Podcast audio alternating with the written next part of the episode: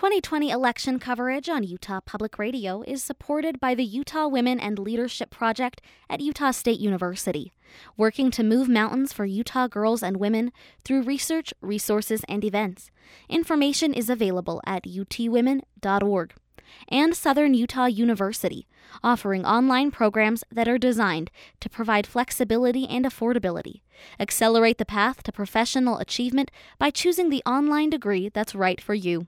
Information available at suu.edu/online. Welcome to Access Utah. I'm Tom Williams. Today we'll preview the upcoming election with Morgan Lyon Cotti, Associate Director of the Hinckley Institute of Politics at the University of Utah. We're going to talk about the art and science of polling, vote by mail, projected voter participation rates, and what's on your 2020 ballot, including several proposed constitutional amendments. Morgan Lyon Cotti, as I mentioned, serves as the Associate Director of the Hinckley Institute, manages the local and legislative internships. She also contributes to Hinckley Institute's political analysis and research, and she is a former Hinckley intern who holds a PhD in political science from George Washington University. Just at the beginning here, I'd like to uh, I looked at your Twitter feed. Um, I, I love this. Another installment of signs I see in my conservative suburb. what what are you seeing? I need, to, I need, to, be more careful about what I put on Twitter. That's right. I think we all kind of pay attention to this, right? Uh, to kind of see what our, what our, neighbors are thinking and kind of kind of finger on the pulse. Not as scientific as polling, but it's kind of a way to see what's happening. Yeah. So yeah, I live in a suburb just north of Salt Lake City, and it's consistently Republican. That said, it does elect pretty moderate individuals for the state legislature, especially for the House. Uh, but typically in the past, there haven't been too many, especially presidential Democratic signs. Um, but I have just been sort of stunned by the number of Biden signs. And it's interesting, there's still a lot of Republican legislative signs um, and nonpartisan school board signs, but it's really common to see a street with several Biden signs and no Trump signs. Interesting. And, and you say this is generally a conservative uh, suburb. It's a conservative suburb. It's part of the second congressional district. And I'm really curious to see that precinct data after the election to see how different it really is. All those houses that don't have any signs, you know, are those the people who normally don't put out a sign anyway are those that shy Trump voters. Um, yeah, I'm just so curious to see if the sub if this is an indication of what we're seeing in the polls that a lot of especially suburban women and college educated suburban women are moving farther and farther into the Democratic Party. Now, we do hear, um, maybe have you talk about this a little bit. Suburban vote, especially suburban women, uh, um, key demographic, seems, at least in nationally and in some state polls, to be moving away from Mr. Trump a little bit. Yes, definitely. And we saw this starting, we really saw this evidence in the 2018 election. Democrats did a really effective job of messaging to those suburbs. And people talk about the squad, they talk about AOC and those liberal um, new members of Congress, but it's really members um, actually like Ben McAdams that represent what that blue wave was. It was the moderate suburbs who really responded to those messages, primarily about health care in 2018, that voted blue, where in the past they'd been much more conservative. Um, what are the what are the factors? Do you think the main factors driving the, this uh, perhaps shift? I guess healthcare is a is a big one. Oh, sorry. Go on. Uh, no, I was just uh, just mentioning healthcare. What are some of the other factors? Yeah, I think this is a complicated complicated elections that we're seeing, and we're seeing even shifts within the political parties. Um, constituencies that used to be solidly Republican or solidly Democrat just aren't quite so solid anymore. And within the shift that we're seeing towards the Democratic Party with the suburban voters, they really responded, as we said, to that health care. Um, there, there's also this element of people being turned off by uh, the really abrasive language. And speaking of Twitter, tweets from the president. They don't like those messaging. So whereas maybe with other parts of the Democratic Party that translates into anger and wanting to turn out because they're so frustrated. Um, with these more moderate voters, there's still that frustration. But looking at certain elements of the Republican Party and it's just not sitting right with them, thinking that doesn't represent how I view immigration or how I, I view healthcare or these other types of issues. What uh, another demographic, um, maybe slicing down a little, you know, more fine. Um, you, you, do see some signs, uh, some polls which indicate that perhaps uh, there's some movement uh, among um, Latter Day Saint women, especially in, in some Western states here. Right, and I think that's part of the reason I have found these lawn signs so interesting because um, you know, Davis County is majority Latter day Saint, and I think it's interesting to see so many signs in these neighborhoods. And it's interesting for women and also Y2 Analytics, um, a local Utah pollster, in a poll they recently released, showed that Biden was winning with women here in Utah by a pretty small mar- margin, just four points. But that is significant not just for Utah, but also for what it says about our neighbors there are hundreds of thousands of Mormon voters in Nevada and Arizona. And Nevada is swinging further and further to be a little bit more of a safe, um, safe state for the presidency when it comes to Democrats. But Arizona is considered a swing state. And Biden is winning there right now. And a lot of people are chalking that up to, very importantly, the growing Hispanic vote there, but also those white Mormon suburban women that are leaving the Republican Party. I want to, I want to jump and talk a bit about polls. Um, uh, so, you know, a lot of Democrats um, woke up disappointed after the election in, in 2016 because they, they saw the polls, albeit, you know, a narrow lead for uh, for Mrs. Clinton, but but a lead none, nonetheless. And uh, then Mr. Trump won uh, some of those uh, Great Lakes states narrowly. Um, mm-hmm. c- can we generally trust the polls? I guess you know there are some outliers, but but if you go with polling averages, is is, is that generally going to be accurate? Yeah, so a lot of people have started looking at companies like 538 or others that aggregate polls, and you can go to their website and they literally just aggregate all the polls and depending on the poll they get a certain grade and they go into their big model and they they tell you what these averages are. And that can feel a little more uh, comforting to look at rather than just trying to figure out okay which which poll is right? You know these are all a few points apart. I don't quite know what to do. Um, we do know that in 2016 a lot of polls just didn't get it right and hindsight um, shows that there were some pretty big mistakes. They were not taking into account um, some of those uh, Republican voters that maybe hadn't turned out or hadn't swung um, to a Demo- been willing to swing to a Democrat in the past, and they didn't put that into their models. And also, they you know, every poll they're trying to wait. You can't get this perfect uh, combination, try as you might, um, of voters. And one of the things they weren't weighting correctly was education.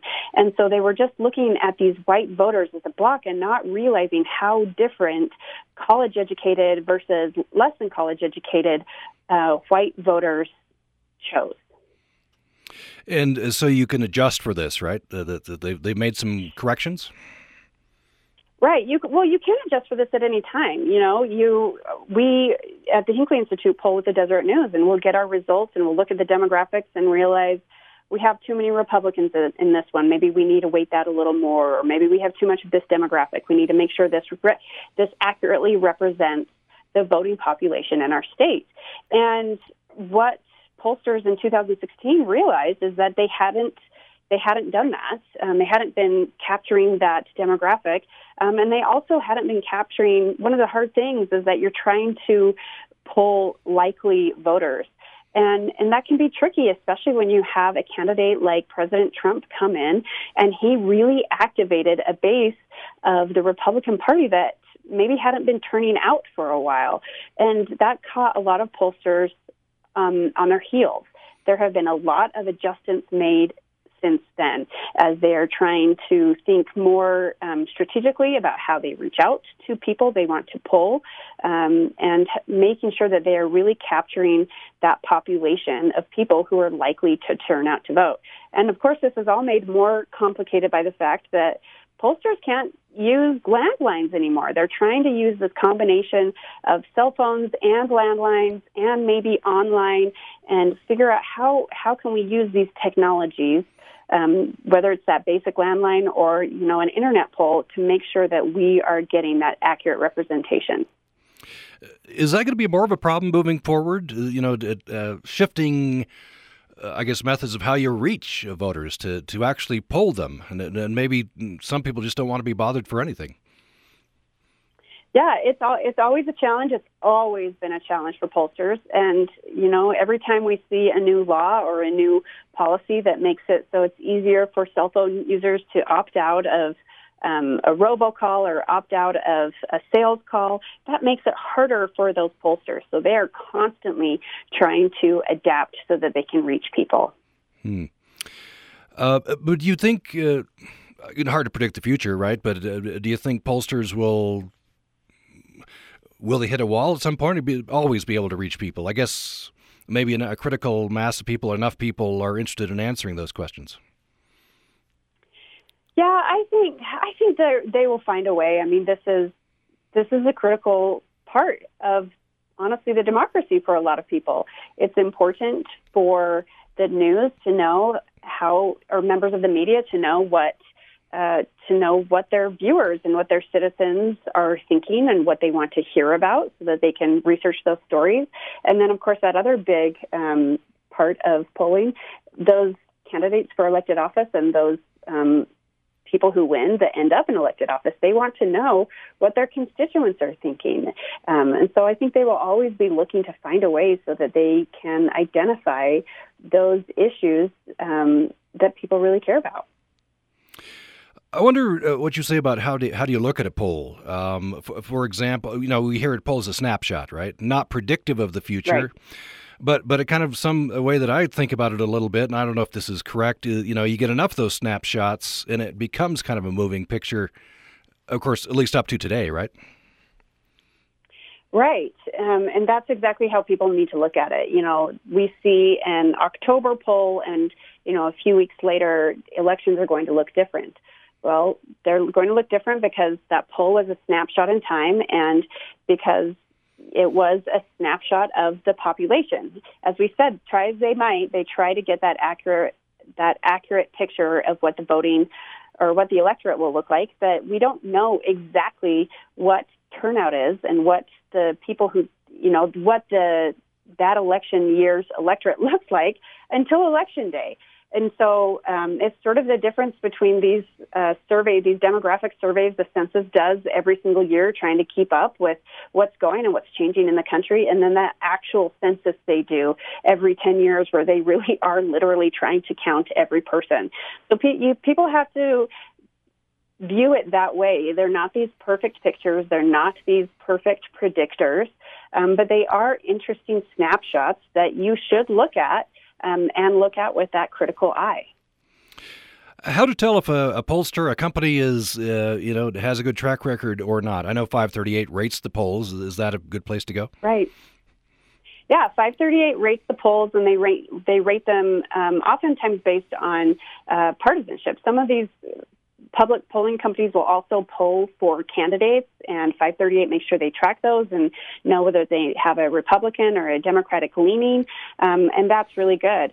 You know, one thing that I often think about when I talk about polling is the um, late great Dan Jones, who was a professor here at the University of Utah and who polled in Utah for decades, always talked about how polling is not just a science, it is an art. And you want a pollster who knows your state well, who can have that gut check to know whether or not those numbers are right. And Dan could tell many stories about how he would refuse to give a candidate numbers um, because he would say, This just doesn't feel right. I've got to pull another night or two to make sure I'm getting these right numbers. There's other things that just if you're looking in the newspaper and you're seeing a poll that can be helpful. If you know, most good polls, they're polling for a few days. They're polling over like a four or five day period to make sure that there's not like some big moment that really disrupts a poll that's captured in just one night.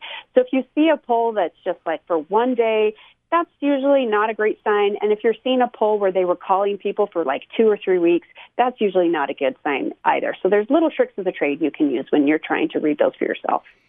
You mentioned Dan Jones, and I I, I noticed, uh, read that you'd uh, done a what a history, a biography of Dan Jones. I did. It's it's still a little bit of a work in progress, but Dan was a professor of mine when I did my undergraduate here at the Hinckley Institute, and then I was or at the University of Utah, and then I was lucky enough to be able to work with him on a few things. Um, and when I when I you know started working later on, and uh, when I started at the Hinckley Institute, one of my first projects was I was told to write a bio on Dan Jones. And at first I, I thought, well, are we introducing him somewhere? Where do you need a paragraph? And they said, no, we, we want a political history slash biography of Dan over the last six decades. So it's been a big work in progress. Luckily, I was able to interview Dan at least a dozen or so times before he passed away. Um, and lots of other great uh, leaders of our state who had lots of interesting tales from the campaign trail. we'll, we'll look for that. Uh, Dan Jones, of course, synonymous with polling, and you know, you, you, you link the two: polling in Utah, Dan Jones, right? Um, right.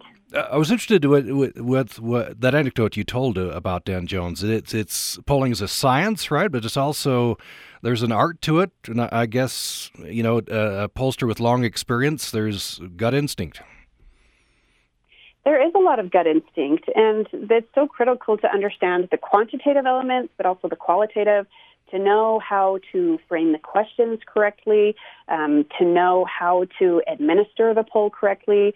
Um, even the ordering of questions can really affect a poll. I mean, if if we were to write a poll and the first five questions were all about COVID 19 and the economy and a school closure, and then we asked do you approve or disapprove of this, you know, specific elected official, that person's mind is framed to be upset and to be negative, and that can affect that next question. So you have to think through those things. Um, and Dan's wonderful wife, former Senator Pat Jones, was really the powerhouse on the qualitative stuff for Dan Jones and Associates and knew how to do those focus groups and have those one on one conversations and really draw out those deeper opinions that people held.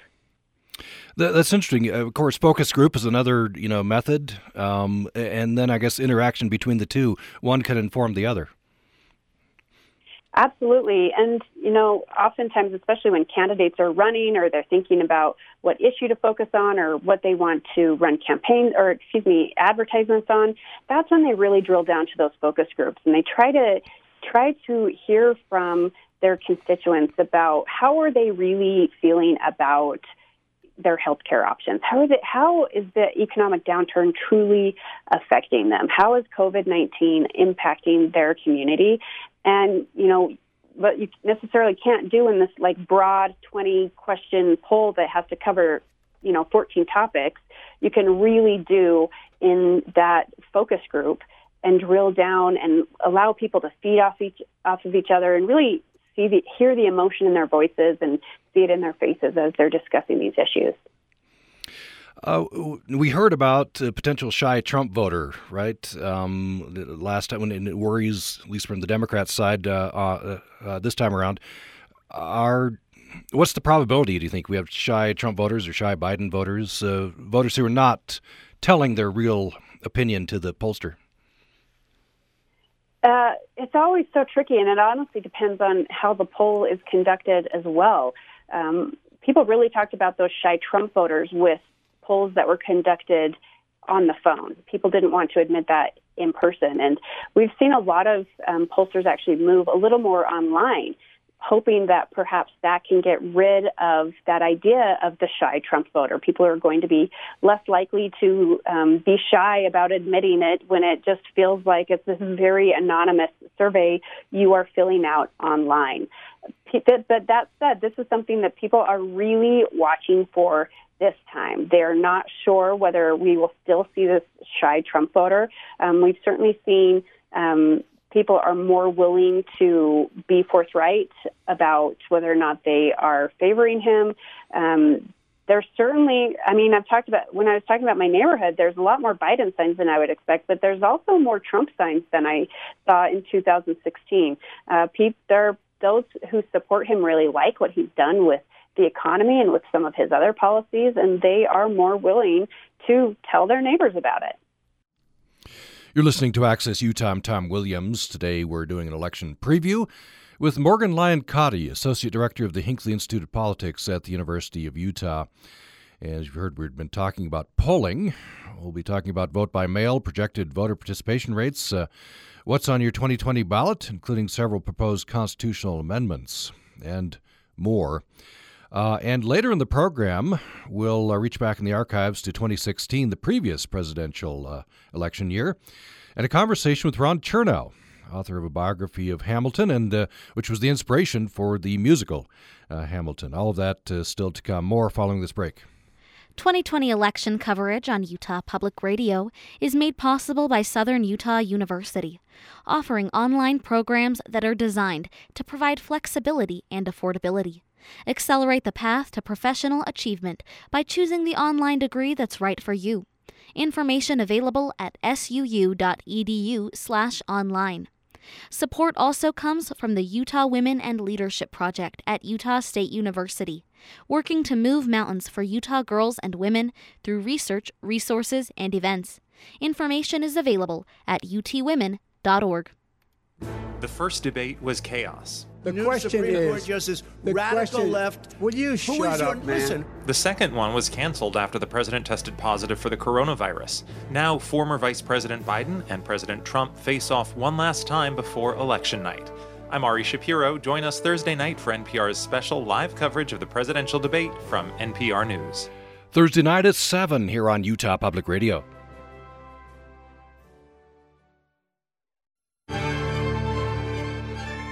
Composer Jimmy Lopez was working on a piece when his father unexpectedly died. Suddenly, the music had deeper meaning for Lopez. He said it came to represent his father's transcendental journey. A piece called Guardian of the Horizon by Jimmy Lopez on the next Performance Today from APM. Tonight at 9 o'clock on Utah Public Radio.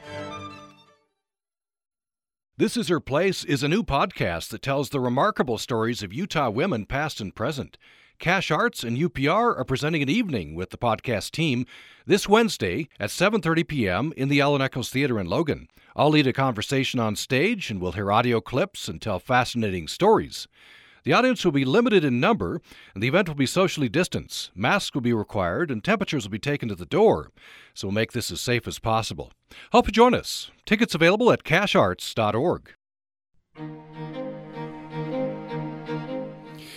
Thanks for joining us for Access Utah. I'm Tom Williams, and we're uh, previewing the upcoming election with Morgan Lyon Cotti, Associate Director of the Hinckley Institute of Politics at uh, the University of uh, Utah.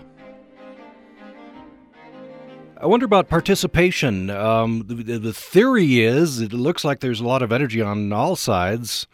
Uh, that, that we might set records in the nation, and I don't know about Utah as well for voter participation this time around. Yeah, um, if the, these early poll number or these early polling numbers, you know, that we're seeing at the polling stations are any indication this should be a historic year. Um, as of October 19th, we'd already had tens of millions of people vote nationwide, far, far, far surpassing the numbers from 2016. And, you know, upon reflection, they realized that because um, we saw lower early numbers in 2016 because people weren't making up their minds, which it turned out was a very bad sign for the Clinton campaign. Uh, this year, people are really motivated. They were really motivated in 2018. It seems like the Democratic Party is continuing with that motivation, and that and the Republican Party is also still trying to activate their base. Um, we have seen recent news reports that they are doing a pretty effective job of uh, registering new voters in North Carolina and in Pennsylvania, which are two pretty crucial states this election. Uh, and so we're waiting to see. You know, obviously it looks like those early numbers are favoring Democrats, but we won't know what the Republican turnout is until Election Day. So this is going to be uh, pretty interesting. Uh, there's kind of been a trend, I think, right? Um, the, the, so-called blue shift, or, or you know, the thoughts that there there would really be a, a, so-called blue shift this time around. In other words, a lot of Democrats voting early, and uh, Republicans all coming out on election uh, day. Um, so some states allow the, the, the you know election counters to start counting those mail-in ballots earlier, and some are more restrictive. I guess it's just going to be state by state. Yeah, that's one of the interesting things about American elections is that they are run by states, and even more so, they are really run by county clerks or precinct chairs. And the rules are so different um, depending on where you are. Uh, and this is something that people need to be really aware of on election night when they're watching those returns. I've heard it called um, the red mirage, especially ah. in some of these states where uh, they weren't allowed to count early on, and those numbers that we're going to see election night are just going to be from those election day votes primarily. And then those numbers from vote by mail will be added in later on. So here in Utah, uh, they can count, um, but obviously they can't release anything until election night. So we feel like we will have we often have a pretty accurate view, but here in Utah, you know, we're used to ha- to having to wait. Um, in 2018, we had to wait um, almost until the final canvass day, which is two weeks after the election, to know who won uh, that fourth district. And uh, the same thing happened in our Republican primary. That very very close race between Cox and Huntsman. Yeah, that was at least a week, was it? Is verging on two weeks before we knew? Yeah. Um, yeah. Uh, so uh, it looks like we we have another close election for the fourth uh, district. The latest poll I saw was was a pretty much a dead heat. Yeah, yeah. This is always just a close race. It has been ever since um, it, we had redistricting in 2010, and even before then. Uh, Matheson usually had very close races. Uh, this is just a tight area, and it's interesting because it's there's a long history. This is also part of this district is also where uh, Bill Orton represented, and he had close races as well. So it's um, it's what we used to call the Diet Coke Mormons. It doesn't it doesn't hold as well now that um, there's fewer caffeine restrictions, but it's that idea that it's these Republican Mormons who are willing to check that box for a Democrat, and we see that Matheson was able to thread that needle. McAdams has been able to. We'll see if he's able to do it again this election. Um, I want to talk a little about vote by mail. I, I saw an interview, this was a month or so ago, uh, a national outlet talking to Lieutenant Governor Cox, of course, who heads up the elections in Utah. Um, and I, I, think they wanted to find a, a Republican state that had experience with vote by mail, right? and uh, and and so what he said was, uh, yes, if you have some experience with it, you've worked out the kinks. Great, it works great. Uh, he had some worries about some states who were trying to implement this uh, on the fly uh, during this year. Yeah, in Utah, we're really lucky that we have been doing vote by mail for several years, and you know, vote by mail started in part out of necessity. It was in some of our more rural areas who uh, where voting was really costly. You lived far away from where you could vote on election day or even with early voting. And so some of the counties started this and we saw others follow suit. And as you said, we've been able to do this and develop it and add more counties as the years went by. So uh, that now, when it's a necessity, it was not that big of a task to do it. Um, I shouldn't I shouldn't downplay what the clerks and what his office have done. It's been truly amazing how well it's gone this year. Um, but to his point, there are some really large states with really dense urban areas who are trying to do this on a large scale for the first time. And some of those mistakes, some of those hiccups are going to happen during a really crucial year. And uh, also during a year where we're not giving a lot of um, benefit of the doubt, I guess I'll say, to people worrying that everything is a conspiracy or everything is intentional. Um, so it's a really tricky year to try to do this.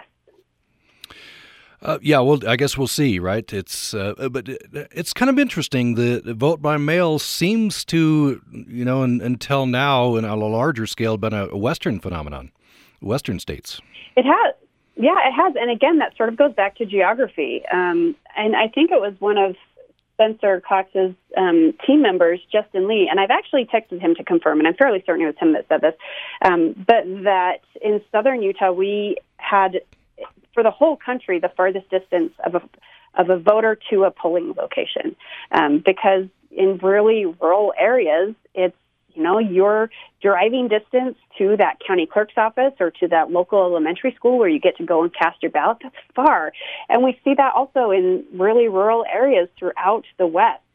So it was um, these states that were really innovative and really got the ball rolling um, for their for their voters. Uh, and I, you know, I, have come to like it. I, I kind of miss going to the, you know, to the and seeing my neighbors at the polling station, but it's it's very yeah. convenient.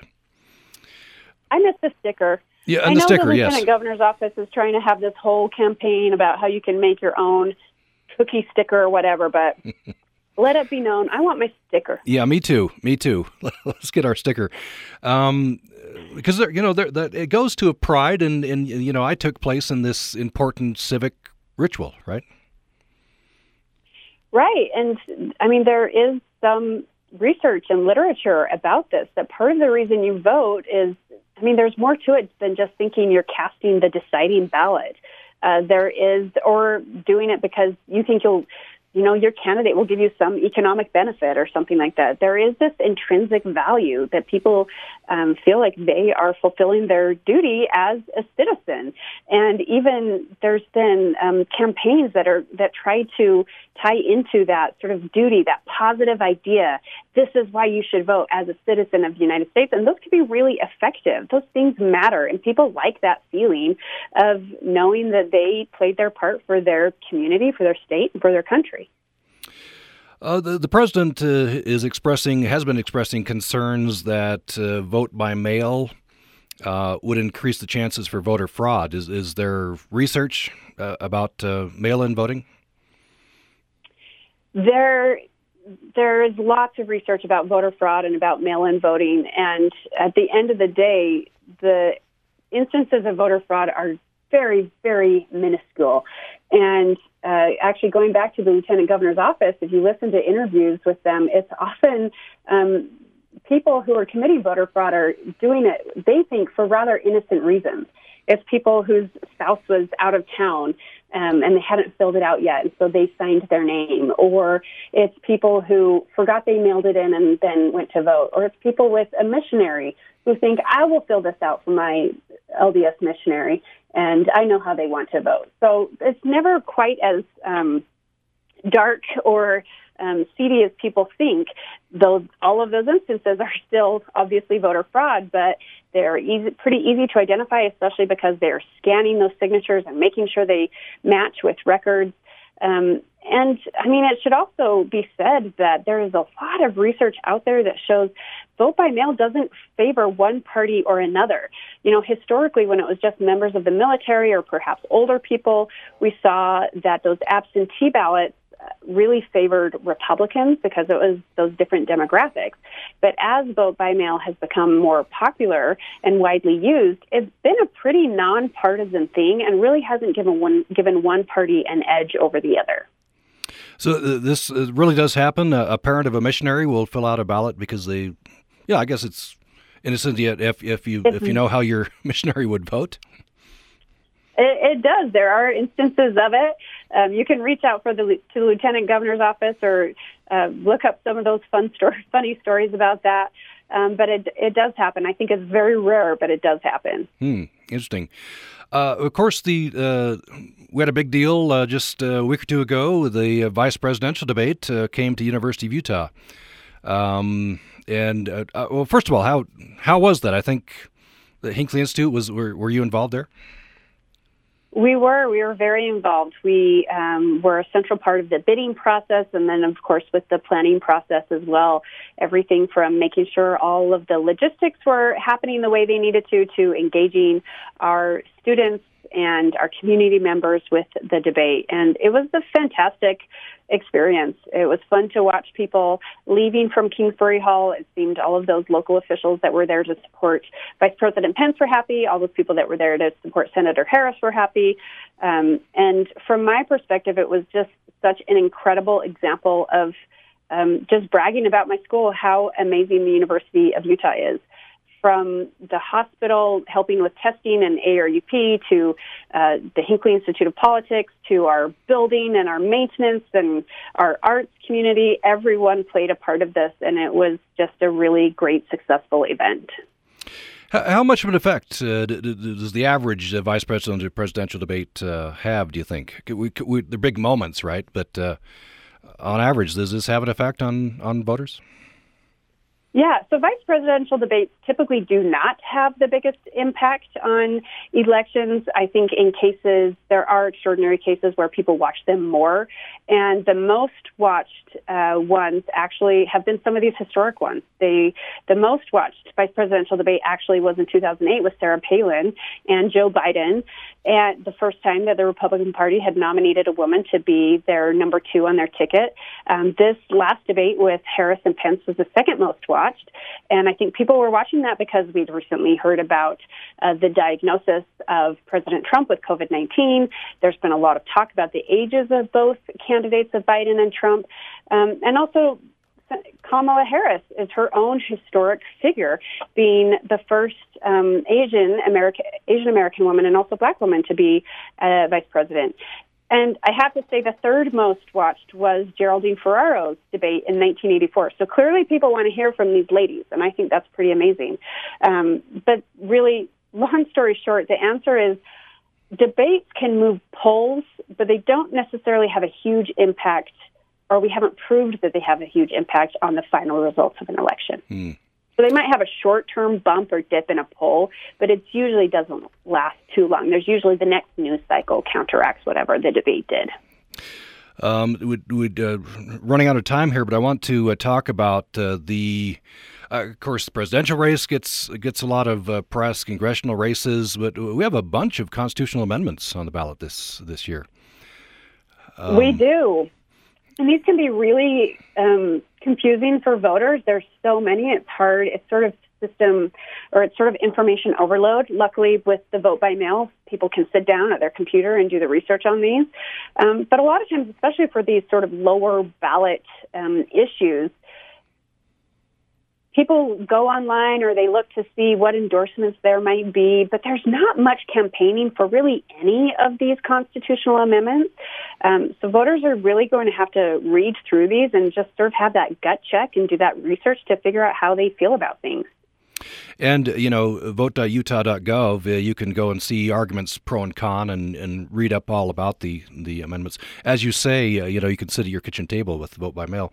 Uh, it's it's everything from changing every time it says man to person, right? To the, you know, mm-hmm. important but, uh, but smaller.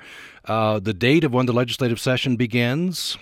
Uh, I think the one that's getting the press is removing references to slavery from the Constitution.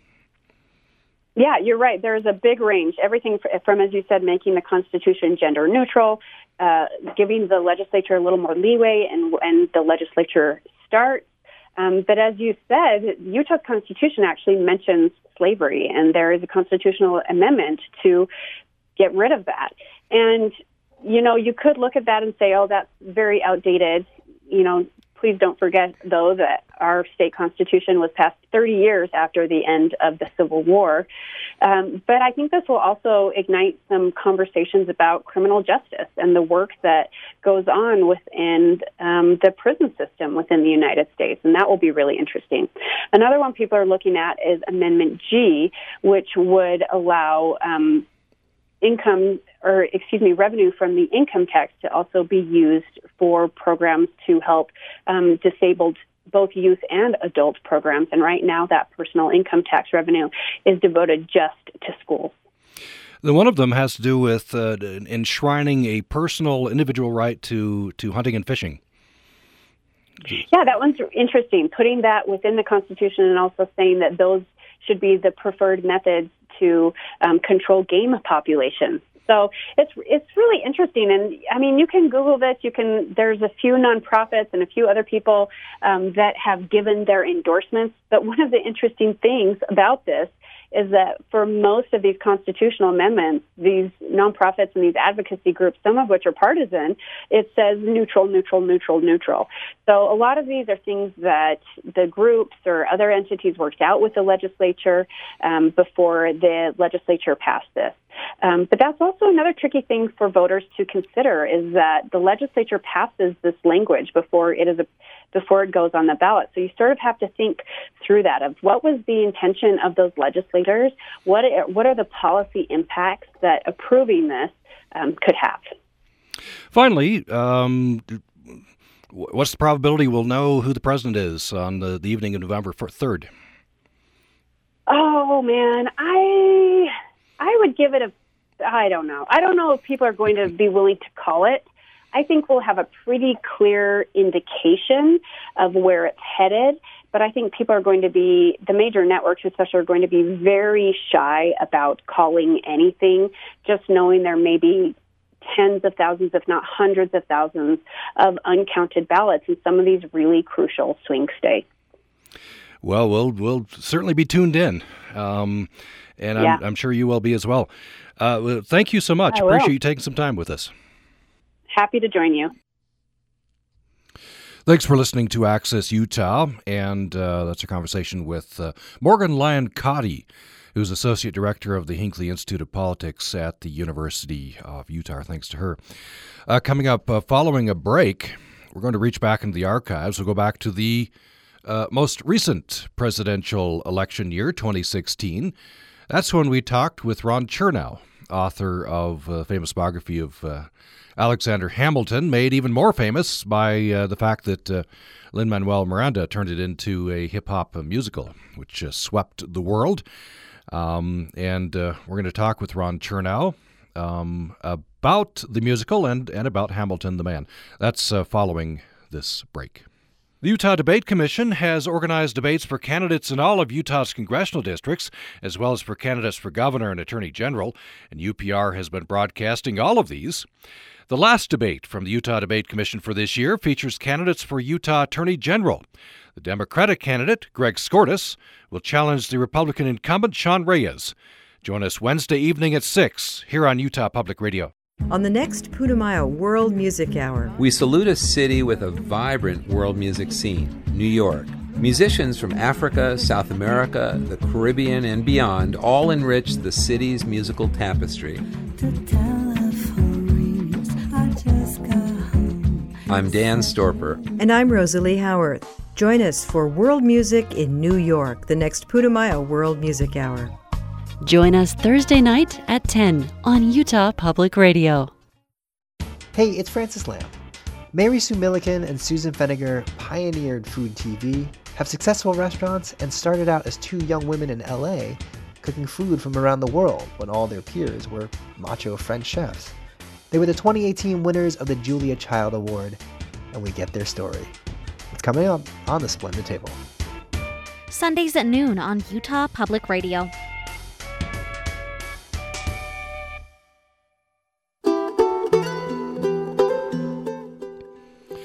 Thanks for listening to Access Utah. We'll uh, keep it politics themed here. We'll reach back in the archives uh, to 2016 when we had occasion to speak with Ron Chernow, uh, author of uh, several uh, biographies, including uh, biographies of George Washington, John D. Rockefeller.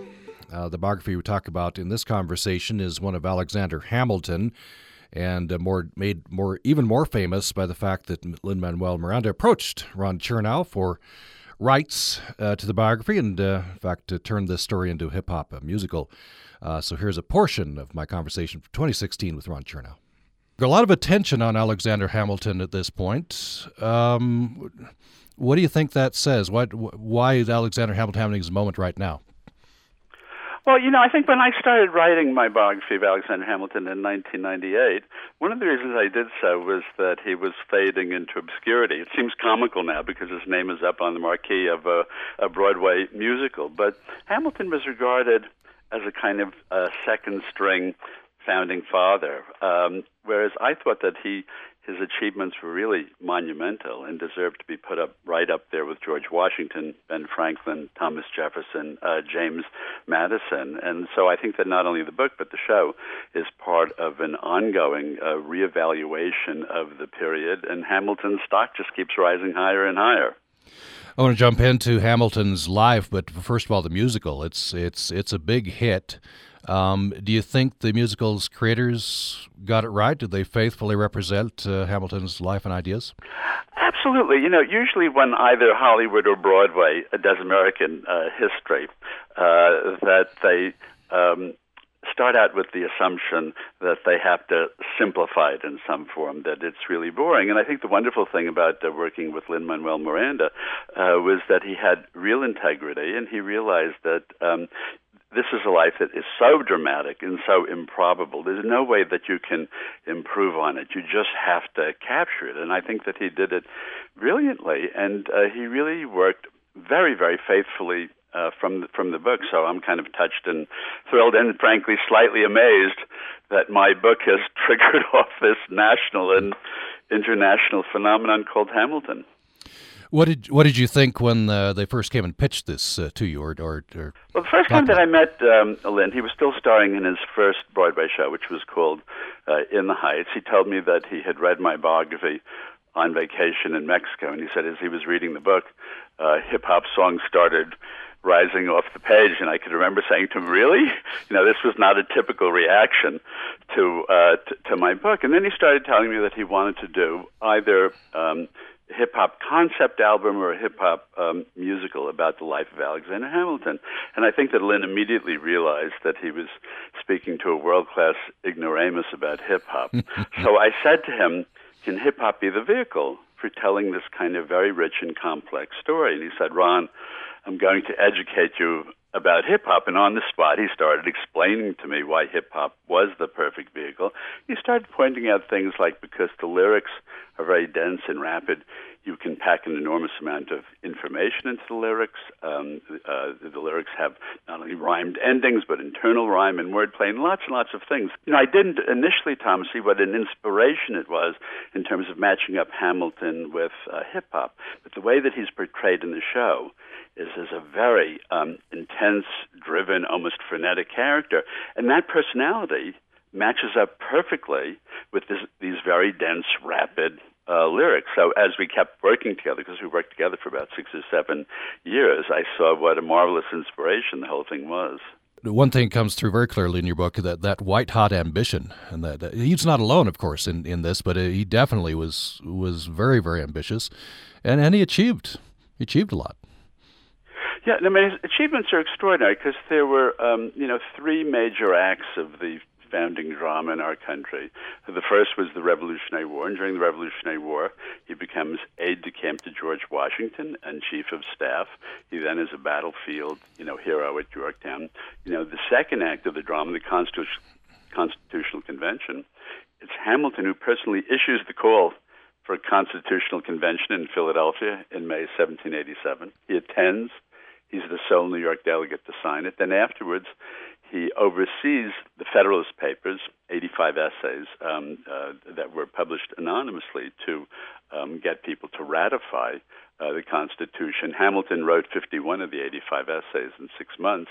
And then the third act of the drama was creating the federal government, where Hamilton becomes the first Treasury Secretary at age 34 not only created the Treasury Department, uh, created the uh, Coast Guard. He uh, created the first Customs Service. He created the first central bank, the forerunner of the Federal Reserve System, first fiscal system, first monetary system, first tax system, first accounting system, on and on on. He really was the architect of the uh, federal government. That's why I was saying earlier, Tom, these are really monumental achievements. And to my mind, you know, he should be up there uh, on the pedestal with the other main founding fathers.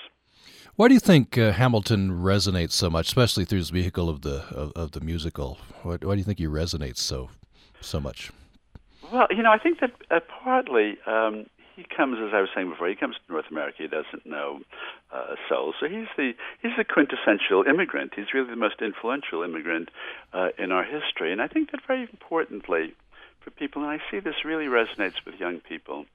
He was a self-invented figure you know, he was an extraordinarily smart and talented man, you know, and he thought that he could do anything, and and he seemed to in many ways. And you know, when we were working on the show, I knew that people would be walking out of the theater with a lot of the political, you know, parallels that we were just uh, and political differences that we were just talking about. What I had not foreseen uh, with with uh, the musical, and I should have, is that a lot of people, particularly young people, are walking out of the theater thinking to themselves, what am I doing with my life? How am I using my time? What is my legacy? And that the show and Hamilton's life have this powerful, you know, personal meaning for people, which I think is absolutely uh, fantastic. You know, it doesn't get any better than this for a biographer. It doesn't get any better than this for a Broadway show. Finally, what is uh, what does Hamilton mean? Do you think uh, there's he's meant a lot of different things over the years? What, what, phrase it this way: What do you hope he means at this point? Well, you know, um, very often people will say to me, "What would the founders have thought about this?" And I say, "Well, the founders um, didn't give us uh, a set of answers; they gave us a set of questions because they were arguing about the same conflicts we had today." Um, Hamilton was in favor of a strong central government. Um, Jefferson was in favor of states' rights. Hamilton was in favor of a very expansive interpretation of the Constitution. Jefferson was in favor of strict construction. Hamilton was in favor of executive power. Jefferson was in favor of legislative uh, power. And so I think that Hamilton has many different um, meanings, and I think that we're still debating the same issues in this election year that they were debating back in the 1780s and 1790s. It's quite amazing the continuity mm-hmm. of American politics, and it's you know an argument without an end.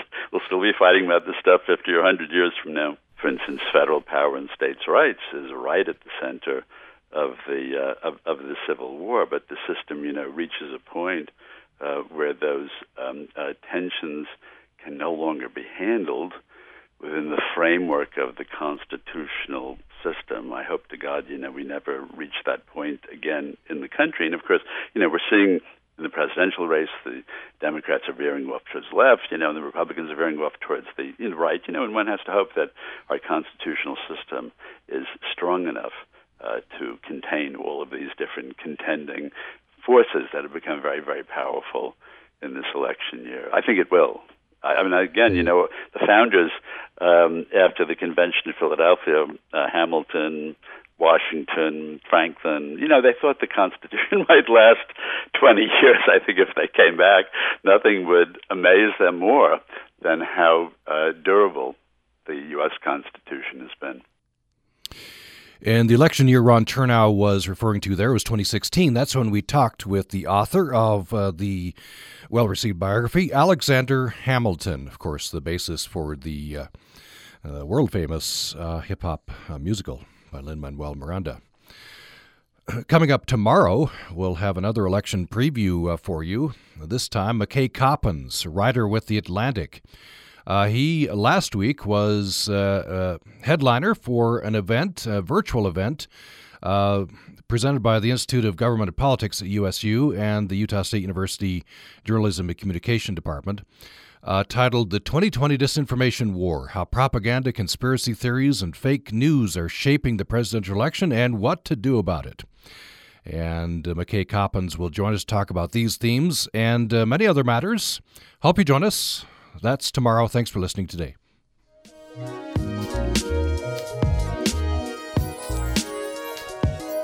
2020 election coverage on Utah Public Radio is supported by the Utah Women and Leadership Project at Utah State University, working to move mountains for Utah girls and women through research, resources, and events. Information is available at utwomen.org. And election coverage is also supported by Southern Utah University, offering online programs that are designed to provide flexibility and affordability. Accelerate the path to professional achievement by choosing the online degree that's right for you. Information available at suu.edu/online. You're listening to Utah Public Radio, a statewide service of Utah State University and the College of Humanities and Social Sciences. KUSR Logan, KUSK Vernal, KUSL Richfield, KUST Moab, KCEU Price, KUSU FM Logan, and also heard at upr.org.